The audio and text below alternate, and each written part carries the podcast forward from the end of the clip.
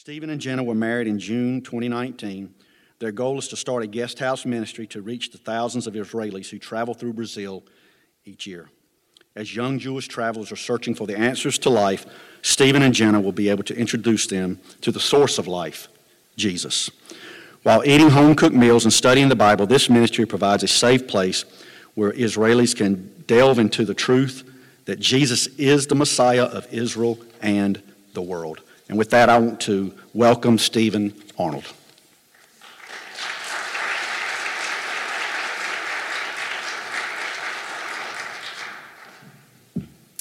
Well, good morning, everyone.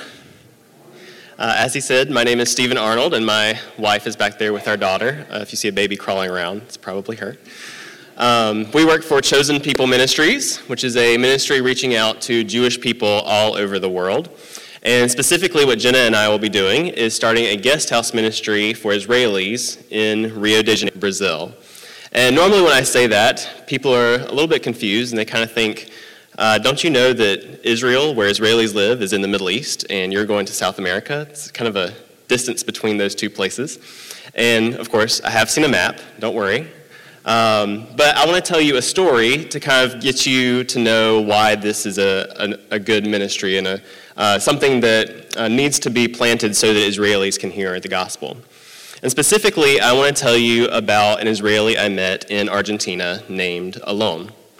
Uh, Alon grew up in Israel, and like every good Israeli, uh, he uh, finished high school and went immediately into his army service. Um, every girl serves for two years, and every guy serves for three years. And so he served for three years with his best friend in their army unit. And he and his best friend were looking forward to the day when they would finish because uh, it is normal for Israelis to travel the world after their army service. And so he and his best friend were excited to go on this journey of a lifetime. They pulled out a map and they mapped out exactly where they wanted to go and dreamed of all the places that they would see and the people they would meet. And they were so excited to go on this adventure. But there was just one problem. While they were in their army service, Alon's best friend ended up dying in combat. So Alon finished his army service, and he had no one to travel with. He had a decision. He could either scrap all those plans and just stay home, or he could still travel and do it in memory of his best friend. And well, he chose that second option. And what he did was he took a t shirt from his best friend during their army service that had his best friend's name on it. And everywhere that he went, there was a place that they had planned to go, or if he met people that he knew his best friend would love to meet, he would take a picture with that shirt, with that place or those people. And so I met Alon in Argentina, and he was staying at a guest house ministry that we had there for Israelis. And he absolutely loved us at the ministry and said, if my best traveling with me, he would love to meet you. Could I take a picture with his shirt with everyone that works here? And so we took a picture together. And afterwards, I was talking with him and I asked, Why is it that you decided to travel? And he told me the story that I just told you. But I've learned with Israelis that there's a surface answer and then there's a deeper answer to that question. So when I probed a little deeper to see why he was traveling, he said, Well, if I'm honest, I have a lot of questions. Where was God when my best friend died? Is there a God at all? And if there is a God, does he care anything about me?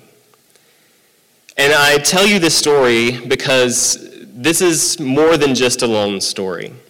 There are so many Israelis that are traveling in South America trying to make sense of this world, make sense of who is God, where do I fit in this whole picture. And we want to start this ministry to provide them a place to stay, provide them meals to eat, but more importantly, we want to meet them where they are on this spiritual journey. Because when they're traveling, they are very much on a spiritual journey and they are looking for answers in a lot of different situations and scenarios. Some of them turn to drugs. Some of them go meditate in Hindu ashrams. They're looking in all the wrong places. But what we want to do is point them back to the God of Abraham, Isaac, and Jacob, who promised to send the Messiah who would redeem us from our sins. And God has been faithful to send that Messiah who is Jesus. So we want to start this ministry to tell them about the Jewish Messiah, Jesus, that God has promised and God has followed through on that promise. But in order to do that, I need your help. So when you came in, I think most of you should have received one of these blue brochures. And if you open it up, you'll see a little bit of information about uh, Jenna and I, our story, along with our picture and our, uh, our cute daughter there. And if you open it up one more time to the very middle inside, you will see uh, some information about Chosen People Ministries, but you'll also see a white slip that you uh, can tear off, fill it out, and give to me afterwards. And if you do that, I promise to send you our monthly prayer letter.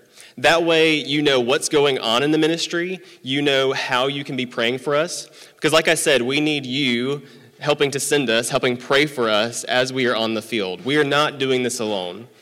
You know, 1 Corinthians talks about the body of Messiah and that we all affect one another and we're part of one body. And y'all are very much a part of this ministry, or I want you to be a part of this ministry. So please uh, fill this out and give it to us afterwards so you can start receiving our prayer letters. Um, also, there's a table out in the, the foyer there that you, there's some uh, books for sale and some different information about the ministry, but also there is a prayer card that you can pick up so that you can put us on your refrigerator, uh, your office desk, uh, your mirror, somewhere that you'll look on a daily basis so that you can remember to pray for us. Because we need your prayer. Let me say it one more time. We need your prayer. So please remember to pray for us. So pick up one of those prayer cards. Also, we can't go to Brazil and stay on the field without the financial support to get us there and to keep us there. Um, so there is an opportunity also on this slip to support us monthly. Um, or if you're not able to support us monthly, you can do a one time gift. Um, but I would really encourage you to please be a part of what we're doing because we do not see this as we're going to do our own thing, but we see this as the church body in America behind us, supporting us to do that. And we want you to be a part of what we're doing. So please fill that out. So, what we're here to talk about this morning is the Passover, which is why uh, there's this table set up before me, and we'll talk about the meal and how everything uh, symbolizes part of the Passover story. But before we talk about the symbolism, I want us to first remember the story of the Exodus. And I actually want to go back a little further than the Exodus, back to Abraham. Because you may, may remember in Genesis chapter 12 that God promised to Abraham to bless Abraham, to bless his descendants, the Jewish people, and to bless the entire world through Abraham and his descendants. And part of this blessing was that the land of Israel would be given to the Jewish people. So then we come to Genesis chapter 15, and Abraham is having a conversation with God. And Abraham asks God, How is it that I am to know for certain that my descendants will inherit this land? And so in Genesis 15, verses 13 through 14, this was God's reply. It says, Then the Lord said to Abram, Know for certain that your offspring will be sojourners in a land that is not theirs, and will be servants there and they will be afflicted for 400 years. But I will bring judgment on the nation that they serve, and afterward they shall come out with great possessions. So, in this, these two verses are five things that God tells Abraham will happen before they return to the land and inherit the land of Israel. And as we go through the story, you'll see all five of those things come to pass. So, this promise was given to Abraham, and then it was passed down to Isaac, his son, and then to Jacob, and then from Jacob to his 12 sons, the 12 tribes of Israel. And you may remember that one of the 12 sons was Joseph. And I'm condensing the story quite a bit, so I'll let you read Genesis to fill in all the gaps that I'm not quite touching on. Uh, but Joseph was sold into slavery in Egypt uh, by his brothers. What wonderful brothers he had, right? Well, he was sent down into Egypt, and this, through this awful thing, God used it for good. Because while in the land of Egypt, uh, Joseph was elevated to such a degree that he was able to store up food in the land of Egypt, so that when there was seven years of famine, the whole land of Egypt and much of the Middle East could come to Egypt for food. And it was only through those provisions that people survived in this area. Well, lo and behold, Joseph's own family came down to receive food. And through finding their brother there in Egypt, they ended up moving to the land of Egypt. The entirety of his family, the entirety of the Jewish people, moved to the land of Goshen, which was in Egypt. This was the first thing that God told Abraham would happen that they would be sojourners in a land that was not theirs.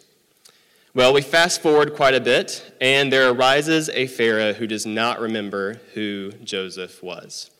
So this Pharaoh looks out over his kingdom and he sees the Jewish people, and he thinks, you know, these people are different than my people. And they're separate from our people, and actually, they could be a threat to my kingdom. If another kingdom comes against us, they could side with our enemies, and in this way, we would be defeated from the inside out. So he, he hatched a plan. He said, If I enslave the Jewish people, not only can I control them, but I can make them build whatever I want them to build.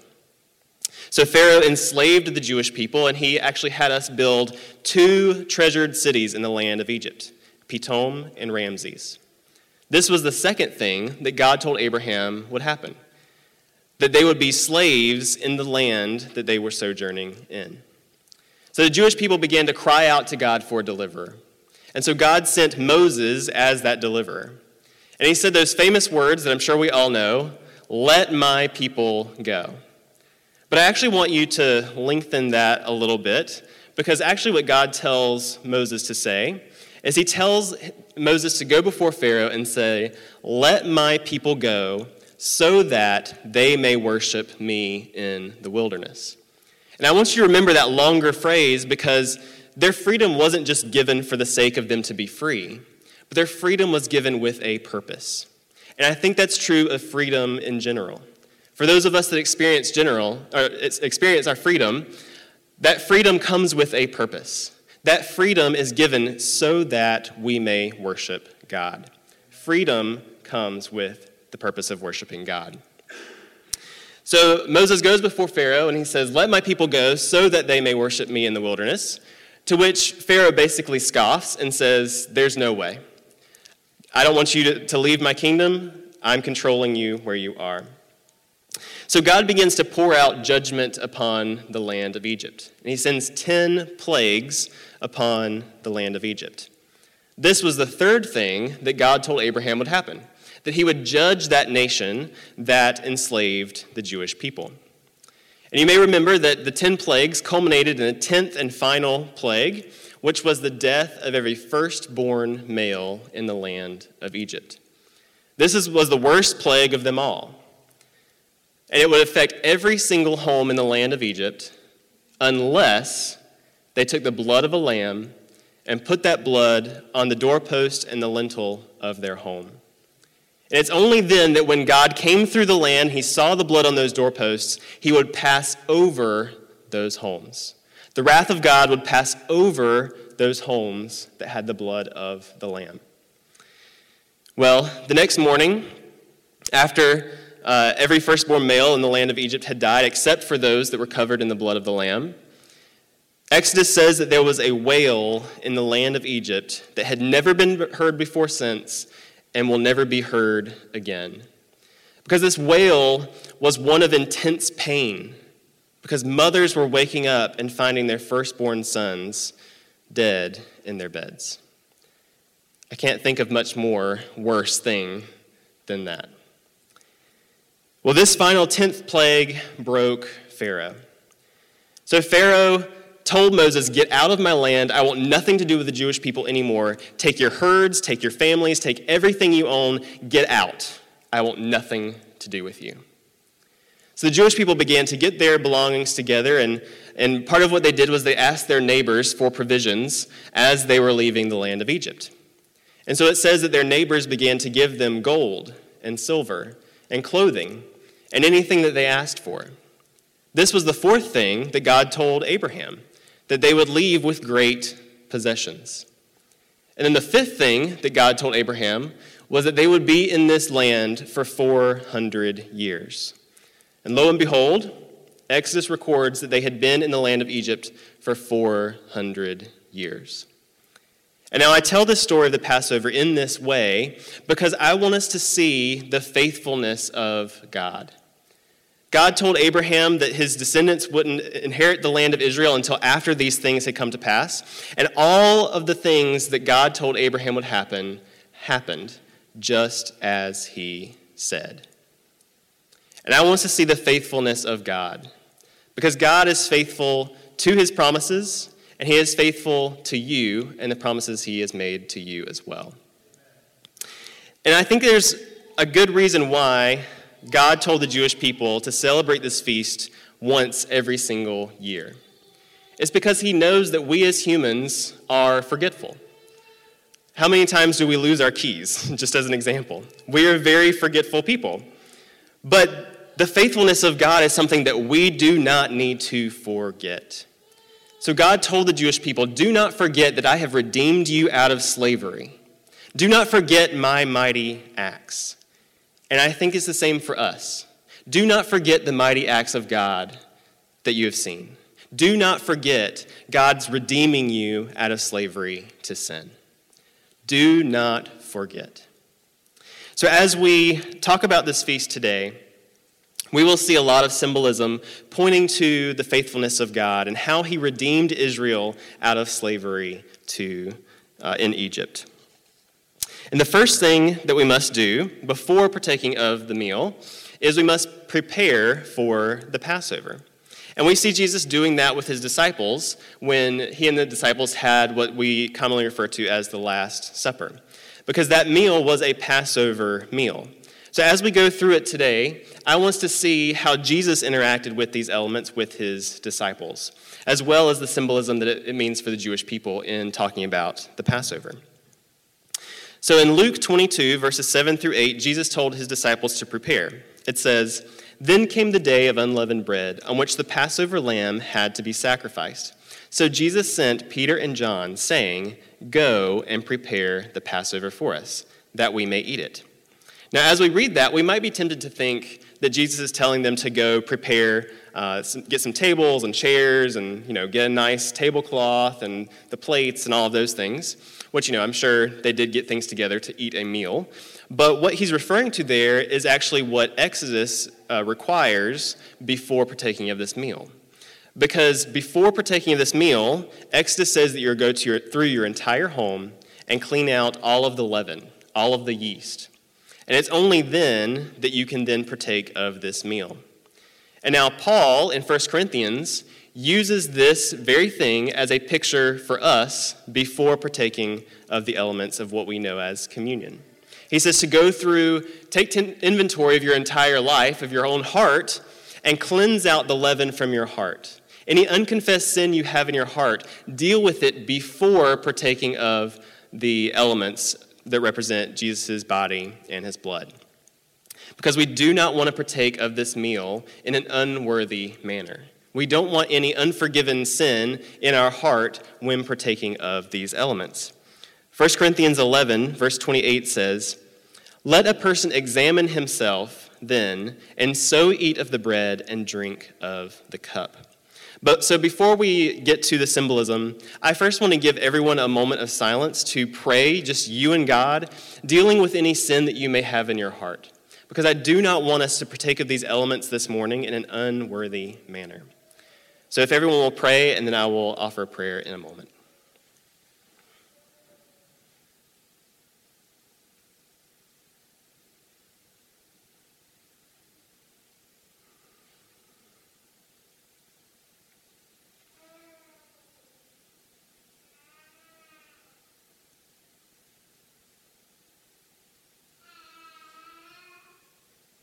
Avinu Malkeinu, our Father and our King.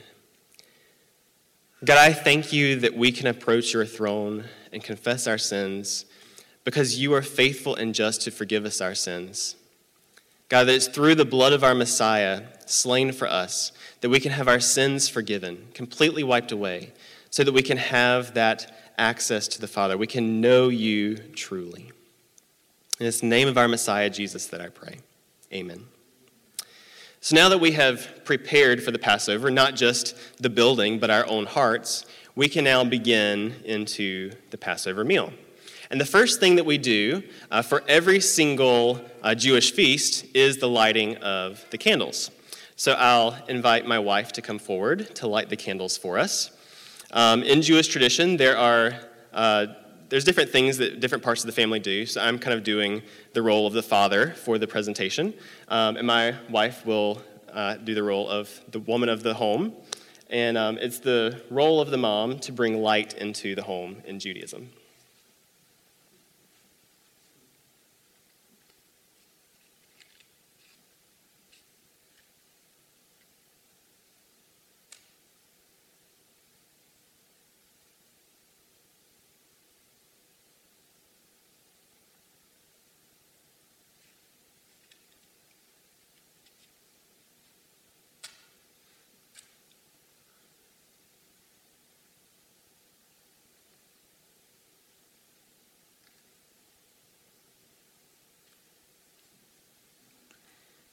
Baruch atah Adonai Eloheinu melech haolam asher kishanu el yadei manu beyeshua ha'amashiach or ha'olam ebutishmo anu melachim ner pesach. Blessed are you, Lord our God, King of the universe, who sanctified us through Jesus the Messiah, the light of the world, and in his name we kindle the Passover lights.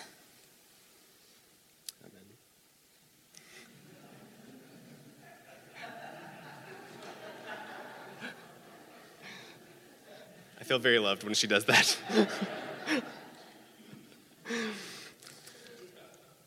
so now we can begin to talk about um, some of the things that we have on our Passover table. Um, and the first thing I want to point out is this plate sitting, sitting right here. Uh, typically, this would be the centerpiece on the table with these foods on the plate, but I have it so you can actually see it. Um, some say it looks like a large deviled egg plate, but uh, used for slightly different purpose. Uh, but each of these things would be sitting in those different uh, spots on the, in the middle of the table. Another thing that we have during the Passover meal is the Haggadah, which is, uh, is basically telling the story of the Exodus as you go through it. It also has different songs that are read or prayers that are said um, during the night so that everyone can say them together. And Haggadah means telling. So it is telling the story of the Exodus, and you are eating the different foods as you go along. This is a Bible study with food, which, in my opinion, is the best way to do it, right? So we'll come to the very first thing, which is the cup. And we'll drink from the cup four different times during the presentation, and it is to represent four I will statements that God makes in the book of Exodus. So in Exodus 6, verses 5 through 7, it says this Moreover, I have heard the groaning of the people of Israel whom the Egyptians hold as slaves. And I have remembered my covenant. Remember, that covenant with Abraham. God remembers his covenants. Say therefore to the people of Israel, I am the Lord. I will take you out from under the burdens of the Egyptians and I will deliver you from slavery to them, and I will redeem you with an outstretched arm and with great acts of judgment. I will take you to be my people, and I will be your God. And you shall know that I am the Lord your God who has brought you out from under the burdens of the Egyptians. So, this first cup represents that first I will statement, where God says, I will bring you out from under the burdens of the Egyptians. So I will say a blessing, but I need your help. So are you uh, prepared to learn a little Hebrew this morning? Yeah? Okay. It's not a joke. Repeat after me. Amen. Perfect. Flawless Hebrew. So uh, if I'll say the blessing, and then y'all will say the Amen afterwards. Adonai Eloheinu melech haolam, borei pri hagafen. Amen. Blessed are you, Lord our God, King of the universe, creator of the fruit of the vine.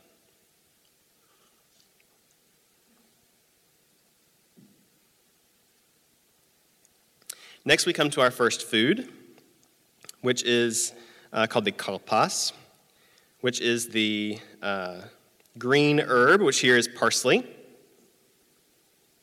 And the green herb represents life. And specifically in the Passover meal, it represents our lives when we were enslaved in Egypt. So we dip the parsley into salt water, which represents tears. Because when we were enslaved in Egypt, our lives were drenched in tears. But you know, there's a correlation for you as well because everyone in this room has been enslaved. We were all once, before Jesus, enslaved to sin. And our lives before Jesus were drenched in tears. So I will say the blessing and then I will eat.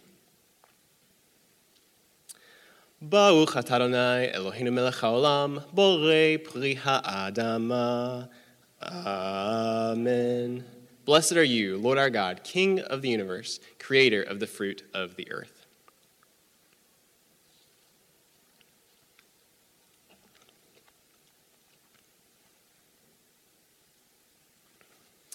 Next, we come to my favorite part of the symbolism of the meal, which is uh, this piece here that is called the echad, which means one or unity. And the reason why it's a unity is because it is, of course, one piece, but inside there are three different pockets. And inside each pocket is a piece of matzah, unleavened bread. And if you were to ask the rabbis why we have uh, this one piece with three pieces of matzah inside, they'll usually give one of two different explanations. One is actually written here on these tabs, where it says priest, Levite, and the people of Israel. So, in that understanding, it represents the entirety of the Jewish people, from the, the priest all the way down to the common Israelite. Another explanation is that it would be Abraham, Isaac, and Jacob, the patriarchs of the Jewish people, which so far sounds really nice. We're all following, I think. But what we do with this piece, that explanation kind of starts to break down a bit. Because what we'll do is we'll take out the middle piece of matzah. Then that piece is now broken in half. And then one half of that matzah is wrapped and it's hidden away. And this now in uh, the Seder meal is called the afikomen, which is written here in Hebrew lettering, but is actually a Greek word that has come into the Seder meal. And it's a Greek word that means that which comes later. So this is hidden away, and we come back to it later on in the presentation. And normally it's hidden much better than this. Um, it's usually kind of a game for the children to find it while you're eating the full meal. Um, but for our purposes, everyone will know where it is. Um, but if we go back to that symbolism that the rabbis explain, we have to ask ourselves well, why would you break the piece that represents the Levite? Or why would you break the piece that represents Isaac? And to be honest, I've never heard a really great, solid explanation. Um, the best explanation I've ever heard is well, we're Jewish. We have many traditions. This is just one of them. Uh, if you've ever seen Fiddler on the Roof, there's that song, Tradition, Tradition. Uh, it's very true. We have a lot of traditions, um, a lot of very meaningful traditions, but I think this one has kind of lost uh, a lot of the meaning for a lot of Jewish people. Um, but since we're coming back to it later, I have a different explanation for it. But in the meantime, give it some thought as to what you think this might represent. And remember that it's one piece with three inside. Don't say it out loud, but it's three in one. Don't say it though. I can see people nodding, you're following. But we'll come back to it later on.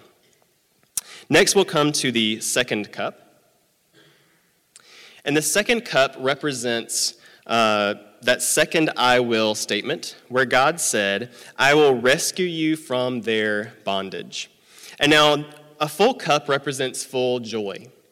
And as we remember the Exodus story, we remember the plagues that God poured out upon the Egyptians. And so, in remembering that, we're mem- remembering the suffering of the Egyptians. But we don't want to take joy in the suffering of others. So, what we do is we take our pinky and we dip a drop out for every single one of the 10 plagues, showing that we are not taking joy in the suffering of others. Even though God was just in judging the land of Egypt, it is not our place to be glad that others suffered. So, for each of the 10 plagues, I will take out a drop. So, the first plague blood, frogs, vermin flies, pestilence, boils, hail, locusts, darkness, and the tenth and final, the death of every firstborn male in the land of Egypt. So now that we have decreased our joy, showing we're not taking joy in the suffering of the Egyptians, we can partake of the second cup. Baruch atah Adonai Eloheinu melech haolam, borei pri hagafen. Amen. Blessed are you, Lord our God, King of the universe, creator of the fruit of the vine.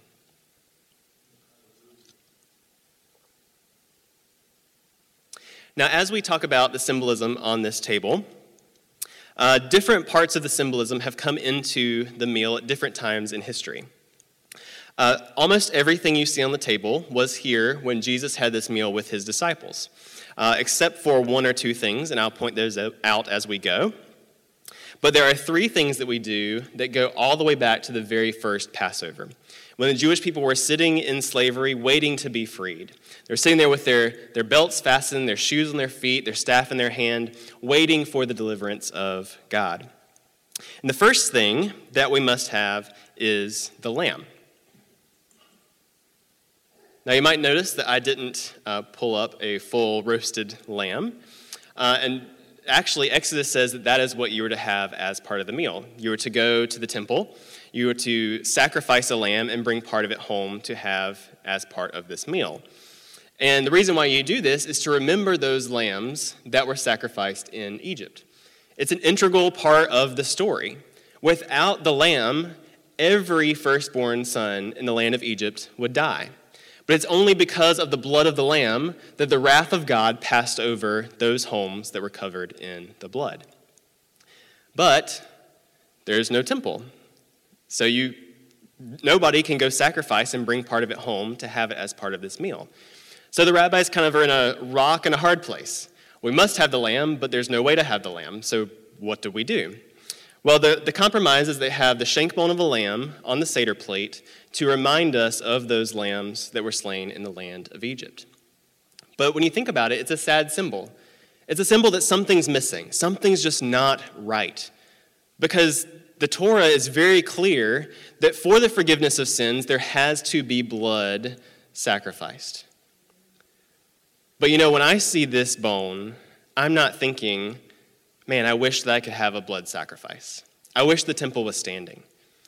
No, when I see this bone, I hear the words of John the Baptist when he looked at Jesus and said, Behold, the Lamb of God who takes away the sins of the world. Because we no longer need to go and sacrifice lambs and bulls and goats. Because Hebrews is clear that he sacrificed himself once and for all. We need no other sacrifice. Amen? The second thing that dates all the way back to the very first Passover is the matzah. It says that we left Egypt in such haste that we didn't have time for our dough to rise. So once we were able to bake our dough, it turned out a little flat.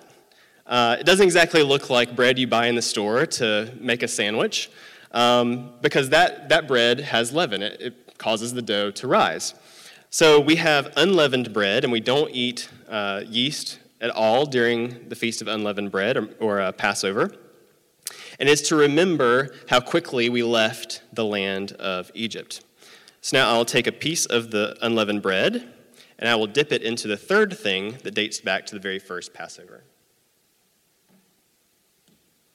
And that is the bitter herb, which here is horseradish, which is quite potent, I can already tell, which is good because the bitter herb is meant to symbolize the bitterness of slavery.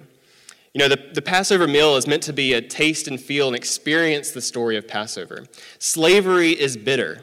Therefore, we eat a bitter herb to remember the awfulness of slavery.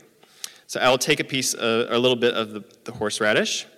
And the rabbis say that you are to take enough of the horseradish that brings a tear to your eye, remembering the bitterness of slavery. But you know, we see Jesus doing this with his disciples as well. You might remember in the Gospel of John that Jesus told his disciples that one of them would betray him. So they all began to, talk amongst themselves and say, Who would betray Jesus? Who would do such a thing? He's our rabbi. Why would we do such a thing? And so one of them turned to Jesus and said, Who is it that will betray you? And so it says that Jesus dipped, and he handed what he dipped to Judas Iscariot. And I believe what he dipped into was the bitter herb. Now, think about the symbolism there the bitterness of slavery. So, too, this could symbolize the bitterness of betrayal. But you know, it's, a, it's an important part of the story. Because Jesus was betrayed, it led to the cross, which led to the tomb, which ultimately ended in the resurrection. And without the death, burial, and resurrection of our Messiah, we are hopeless. So, in partaking of the bitter herb, we remember that betrayal, but we remember the hope we have in his death, burial, and resurrection. So, I will say the blessing. Baruch Eloheinu melech haolam, asher b'mitzvotav v'tzivanu al mor. Blessed are you, Lord our God, King of the universe, who sanctified us with his commandments and commanded us to eat the bitter herb.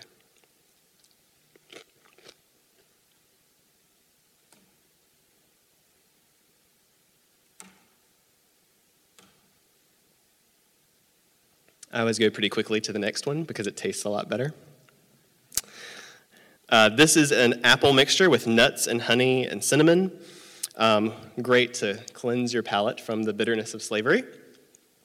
And this is meant to look like the mortar that the Jewish people used to build things in the land of Egypt. And now you might be thinking, you know, the bitterness, bitter herb makes sense that, you know, the slavery is bitter. But now we're eating something sweet that also reminds us of slavery. Why in the world would you do such a thing? There's nothing sweet about slavery.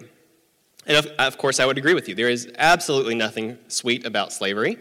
But what is so sweet is when the Jewish people were sitting in slavery and they knew their redemption was drawing near. They knew God would redeem them from their slavery.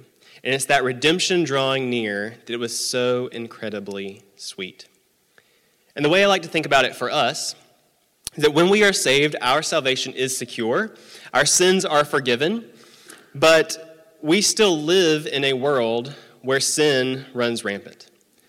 We still, still live in a world where there's disease. That's how we had a pandemic. We still live in a world that is wrecked by sin. But one day, we will stand before our Messiah. Every tear will be wiped from our eyes. Those aches and pains that we feel in our bodies will no longer exist.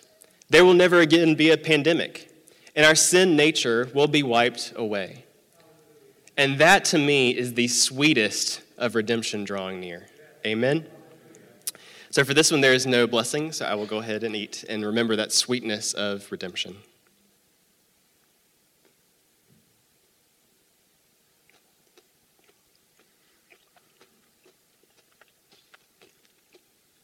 The last thing that we have on our Seder plate is the egg. And the egg would not have been on the, the table when Jesus had this with his disciples, because the egg is to remember the destruction of the temple, which happened after the time of Jesus. Uh, the idea there is that it's a symbol for the sacrifices as well as the destruction. So eggs or chickens lay eggs uh, every single day, and so too there were sacrifices given daily in the temple. Also, the egg is sometimes roasted so that it has char marks on it, uh, also showing that the temple was burned to the ground. But similar to the bone, it is a reminder to Jewish people that something is missing, that there's no sacrifice able to be made currently. But again, for us, that's not a threat because our hope is secure in Jesus, our sacrifice.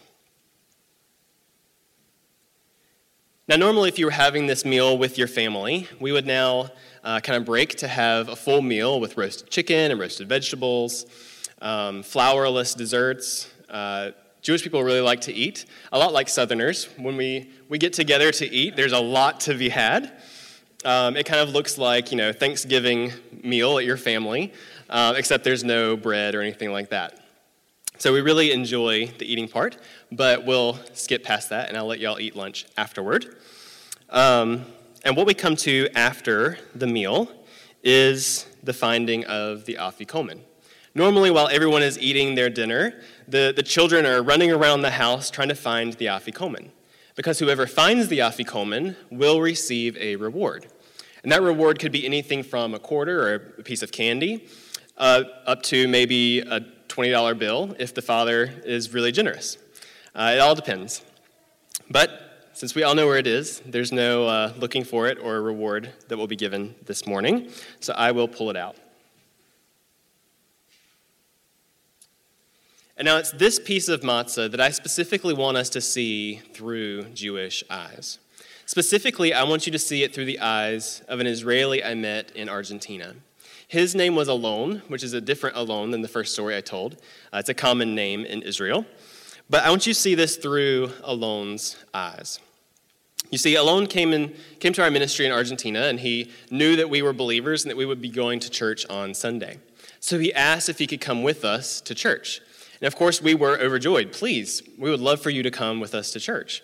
And you have to understand, this is a big ask for a Jewish person. Because most Jewish people think of Christianity as the main uh, spreader of anti Semitism in the world, where a lot of the hate of the Jewish people comes from. And of course, as I usually say that, normally people are thinking, how could that be? And it has a lot to do with Jewish Christian relations throughout history, which could be its own talk of its own. Uh, we can talk about it afterwards if you would really like to know. But you need to know this was a very big ask for him to come with us. And so he came with us to church, and everything he experienced was completely new, including communion. So afterwards, when we were coming back to the guest house, he started asking questions. And he said, What was that they were doing with the bread and the cup? He said, It's very foreign to me. I've never seen anything like that before. And I said, Well, it's actually not as foreign to you as you might think, because that symbolism comes from Passover. And of course, he started racking his mind, trying to think, where is that symbolism in the Passover meal? He said, I, I celebrate that, that feast every single year with my family, and I don't know what you're talking about. And I said, Well, does your family have the echad? And he said, Of course, you can't have Passover without the echad. And I asked, What does this represent? And he said, Abraham, Isaac, and Jacob. So then I said, Well, why do you break the piece representing Isaac? And he said, Honestly, I can't tell you. I don't actually know. It's never fully made sense. It's just what we do, it's a tradition of ours. And I said, Well, do you mind if I share with you what I think this represents? And he said, Please do. I would love to make sense of this tradition. But before I tell you what I told him, what do you think this represents? Exactly, the Trinity. So I began to explain to him that the three pieces of matzah represent on top God the Father, the middle, God the Son, Jesus. But he stopped me right there. And he said, Oh, that actually makes more sense. Because then the last piece would represent the Holy Spirit. And when you take out the middle and you break it, it represents Jesus' death. And I said, You've got it. Before I was even halfway through the explanation, he saw exactly the symbolism that is there. That this piece represents the Trinity God the Father, God the Son, God the Holy Spirit. Then we take out that piece representing Jesus. It is broken, representing his death. It is wrapped and buried, representing the burial in the tomb. But it does not stay there. It comes back into the meal, representing the resurrection. And remember, for those who find it, there is a reward. And for those who find Jesus is great reward. And the symbolism actually goes a bit further. Remember that this matzah is, has no leaven whatsoever. It is unleavened bread. And leaven, or yeast, represents sin. For Jesus to be our sacrifice, he had to be sinless. We are the sinful ones in need of a sacrifice. If he had done one thing wrong, he would no longer qualify as our sacrifice.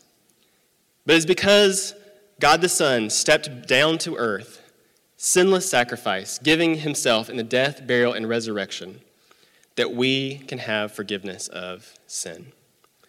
So now, would you be surprised that when Jesus took this piece with his disciples, he said, This is my body, given for you. Do this in remembrance of me. And we'll be partaking of this together in a moment, and I want you to remember this symbolism as we partake of the bread. But after partaking of the bread, it says that Jesus then took the cup. And after partaking of the afikomen and the Seder meal, you come to the third cup. This third cup represents that third I will statement, where God said, I will redeem you with an outstretched arm. Think about the symbolism and the, the picture that is drawn there. For the Jewish people in Egypt, this is the picture of God reaching down to his people, bringing them out of slavery for to be a people to himself. But you know, this picture of an outstretched arm reminds me of a, a prophecy in Isaiah. Isaiah 53 is a prophecy talking about the future Messiah who will suffer on behalf of us so that our sins can be forgiven. But the very first verse says, To whom has the arm of the Lord been revealed? The Messiah himself is the arm of God, reaching down to save those who cannot save themselves, so that they can be made a people to God. So he took this cup, representing that outstretched arm, redeeming man, and he said, This cup is the new covenant in my blood. And I don't want us to miss why he says this exact phrase the new covenant in my blood. Because I think the disciples, as they heard this, being students of the Old Testament, would have remembered that one day a new covenant was prophesied to come. In Jeremiah 31, verses 31 through 34, it says, it says this Behold, the days are coming, declares the Lord, when I will make a new covenant with the house of Israel and the house of Judah, not like the covenant that I made with their fathers on the day when I took them by the hand to bring them out of the land of Egypt. My covenant that they broke though I was their husband, declares the Lord. For this is the covenant that I will make with the house of Israel after those days, declares the Lord. I will put my law within them, and I will write it on their hearts. And I will be their God, and they shall be my people. And no longer shall each one teach his neighbor and each his brother, saying, Know the Lord. For they shall all know me, from the least of them to the greatest, declares the Lord. For I will forgive their iniquity, and I will remember their sin no more. So, as Jesus held this cup and he said, This is the new covenant in my blood, he's referring to this new covenant in Jeremiah. But you know, for, a, for forgiveness of sin and for a covenant to be made, there must be blood that is shed. But Jeremiah didn't fully explain by what sacrifice this forgiveness of sins would be given. So when Jesus held this cup and said, This is the new covenant in my blood, he explained how this forgiveness of sins was to come about. How, what it meant that this outstretched arm of God reaching down to save would be saving man. It was through his own shed blood. So, as we partake of these elements this morning, I want us to remember these very things his death, burial, and resurrection, symbolized in the matzah his blood shed so that we can believe in this new covenant. This new covenant in which sin is completely and utterly wiped away. So I'll uh, invite the ushers to come forward, and we'll have, uh, starting in the front, moving backward, we'll have people come forward to receive the elements.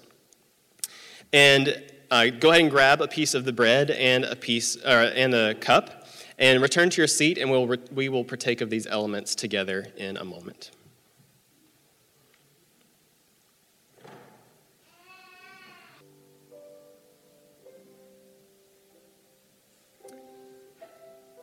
So, as Jesus took these elements with his disciples, he said, This is my body given for you.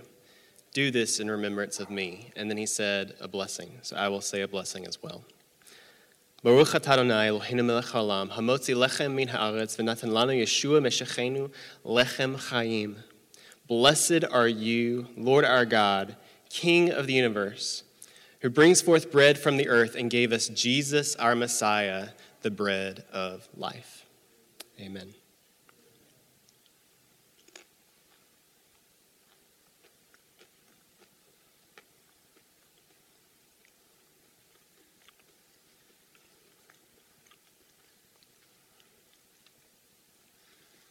Then he took the third cup, And he said, This is the new covenant in my blood. Baruch Adonai Eloheinu melech haolam, borei pri hagafen, v'natan lanu Yeshua Meshechenu uh, gefen ha'emitit. Blessed are you, Lord our God, King of the universe, creator of the fruit of the vine, who gave us Jesus, our Messiah, the true vine. Amen.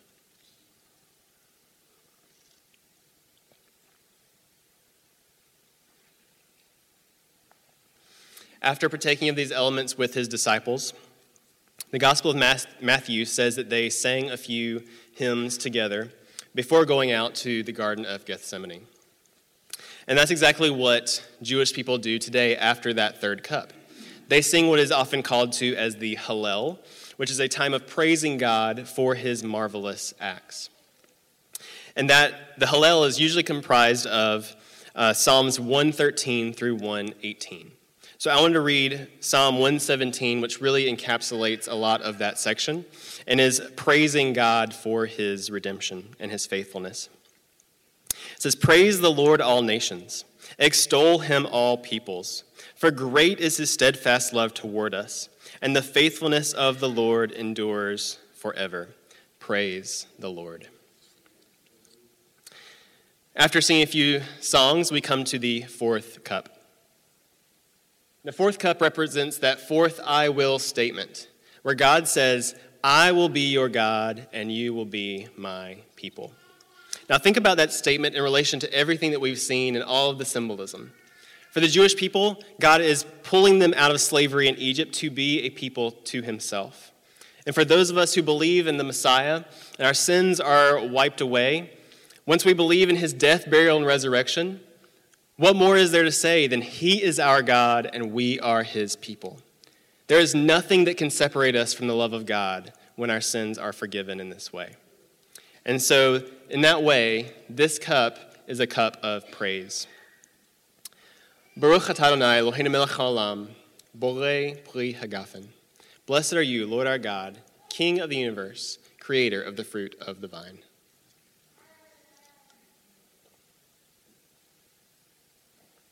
Now, there's one last thing that I want to make mention of here on the stage, and that is the special seat that is set here for a distinguished guest that every Jewish person is hoping will come to celebrate Passover with them this year.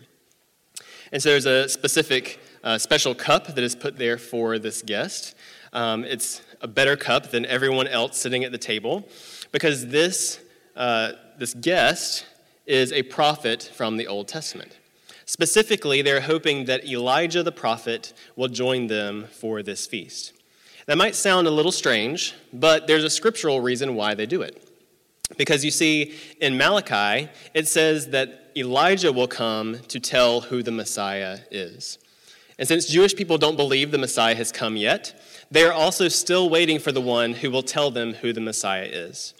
So they're hoping maybe this year Elijah will come and they'll tell us who the Messiah is. They look at the world around them and they think, isn't it time that he should come? Our world needs a Messiah. Maybe this will be the year.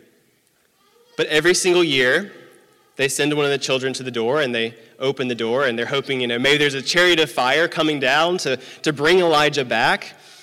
But every year they open the door, there's no one there.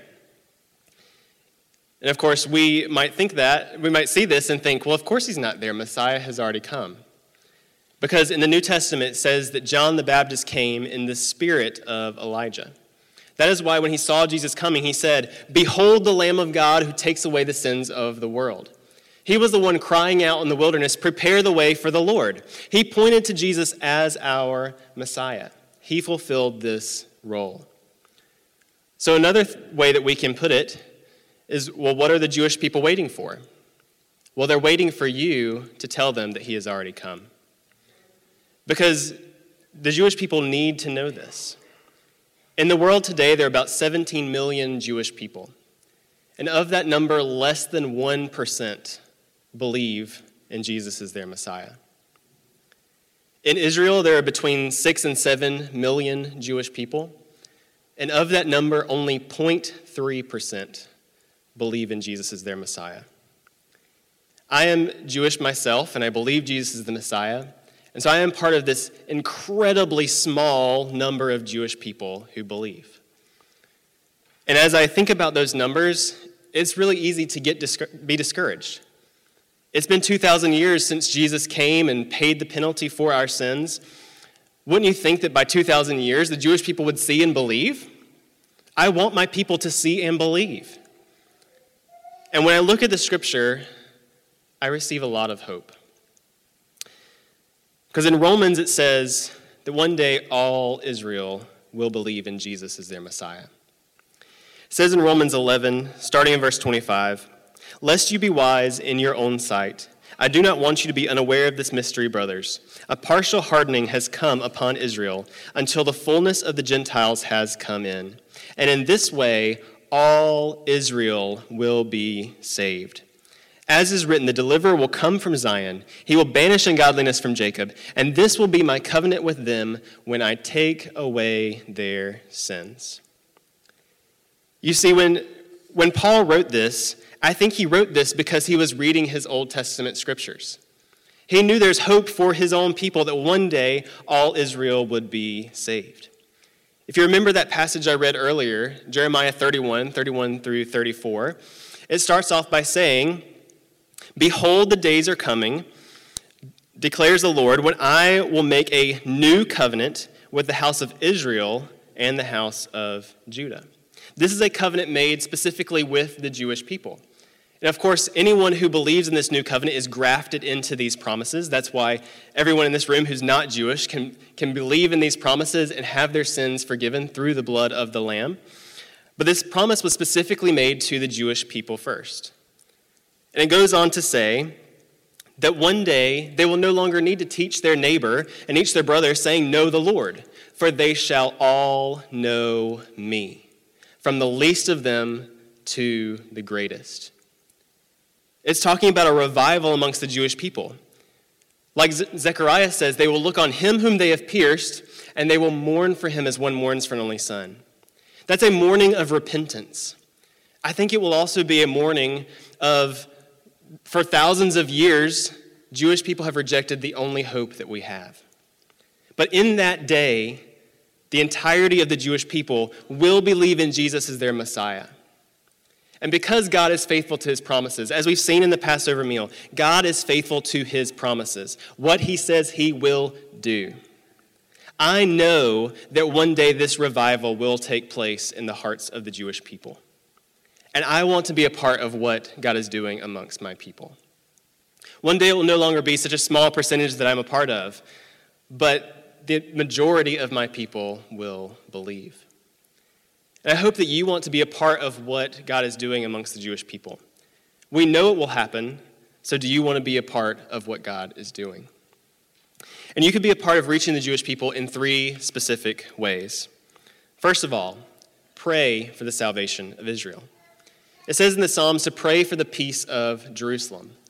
And I like to say, what better way to pray for the peace of Jerusalem than that Jerusalem would believe in the Prince of Peace? Jesus, our Messiah. Pray that the veil would be taken away from their eyes so that they can see Jesus for who he is, the promised Messiah who was slain for their sins. I have hope in seeing in the scripture where scales fall from the eyes of Paul. He's not the first or the only one that, that God has done this to, taking the veil away from Jewish people so they can see him as their Messiah.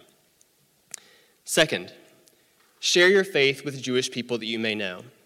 And I can't promise that that will be an easy conversation.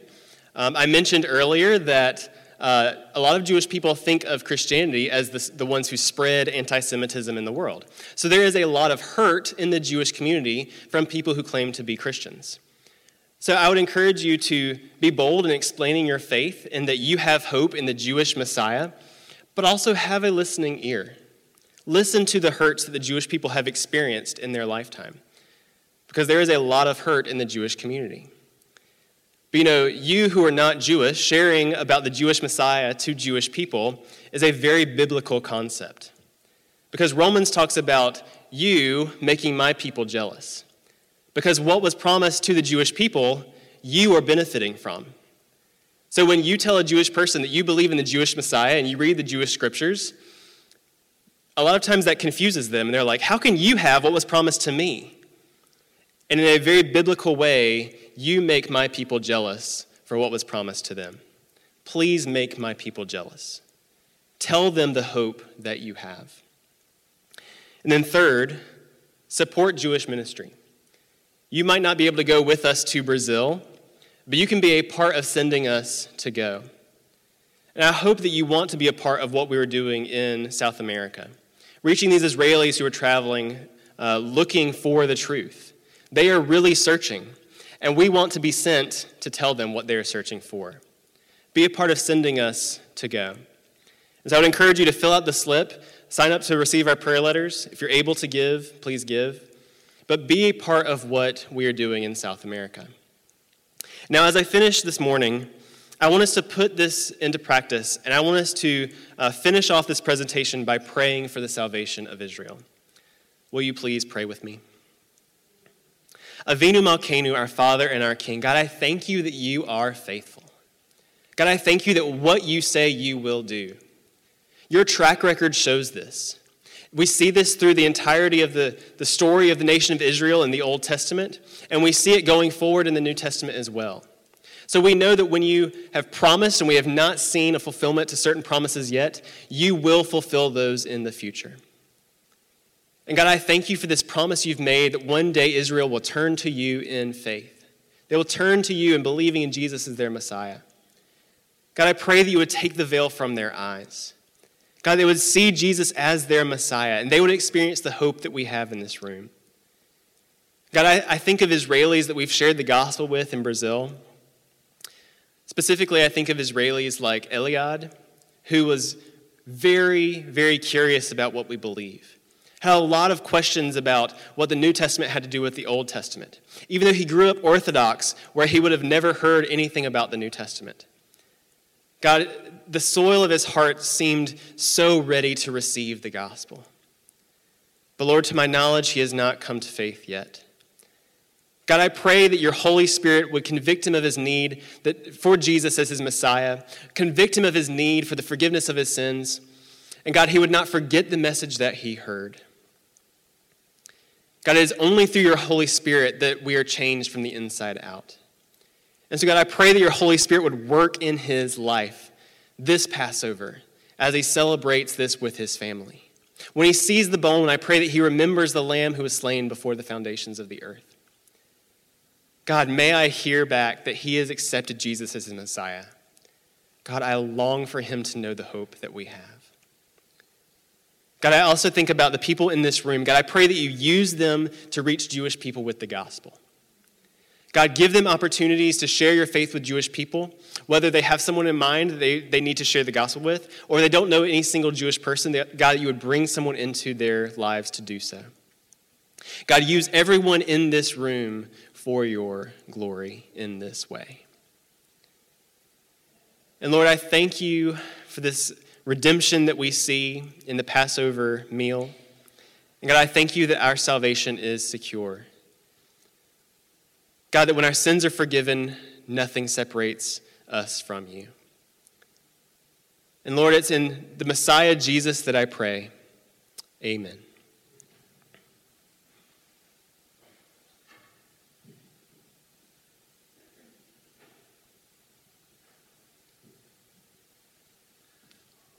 Well, I don't think I'll ever look at the Passover the same again or communion time again.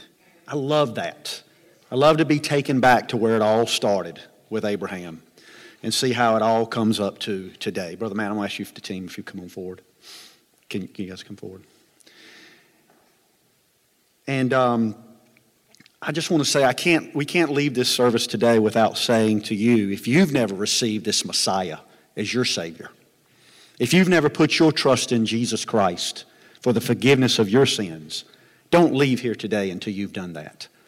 And maybe you don't even know what that's all about. I think it gets lost a lot of times in our culture. But if the, the team is going to sing, I'm going to ask the ushers if they'll go ahead and come forward. If you want to prepare your offering while we sing, we're just going to sing a song of remembrance. The, the words that kept coming up over and over and over in this presentation was remember, remember, remember.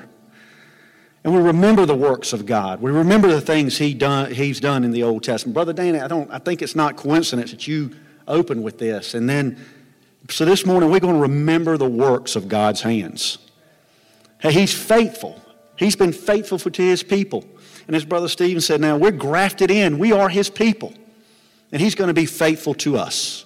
And He will be faithful to you. And so, as you prepare your offering, as the ushers come forward, if everyone will stand, please. And let's sing. I've asked Brother Matt and him to close this service with We Will Remember. We will remember the works of his hands. And we will stop, as Brother Dan said, and give him praise, for great is his faithfulness. And if you're here this morning, please don't leave this place. You see me, see Brother Dan, see Sister Teresa. If you don't know, if you say, I need to, I don't know this Messiah, and I need to. Father, we just thank you, Lord, for this presentation. God, we thank you, Lord, that you're faithful. And Lord, we can put our trust in you because your promises, you're true to your promises. And I couldn't help but think, Lord, as we're thinking about the future and everything that's going on, that when you told your disciples that you were going away, and Stephen said there was, I will, and, and you said, hey, I'm going to prepare a place for you, and if I go away, I will come again to receive you to myself. And that's going to happen. But Lord, in the meantime, may we be, as Brother Stephen said, out sharing our faith with the Jewish people, with our neighbors next door, with those who don't know you, who don't know the hope that you offer, who've never repented of their sins, that time of refreshing might would come in their life. And so, Lord, we thank you. And we thank you for this season, Lord, in Jesus' name. So, as the ushers come forward, just give your gift and, and let's, let's worship and remember the works of the hand.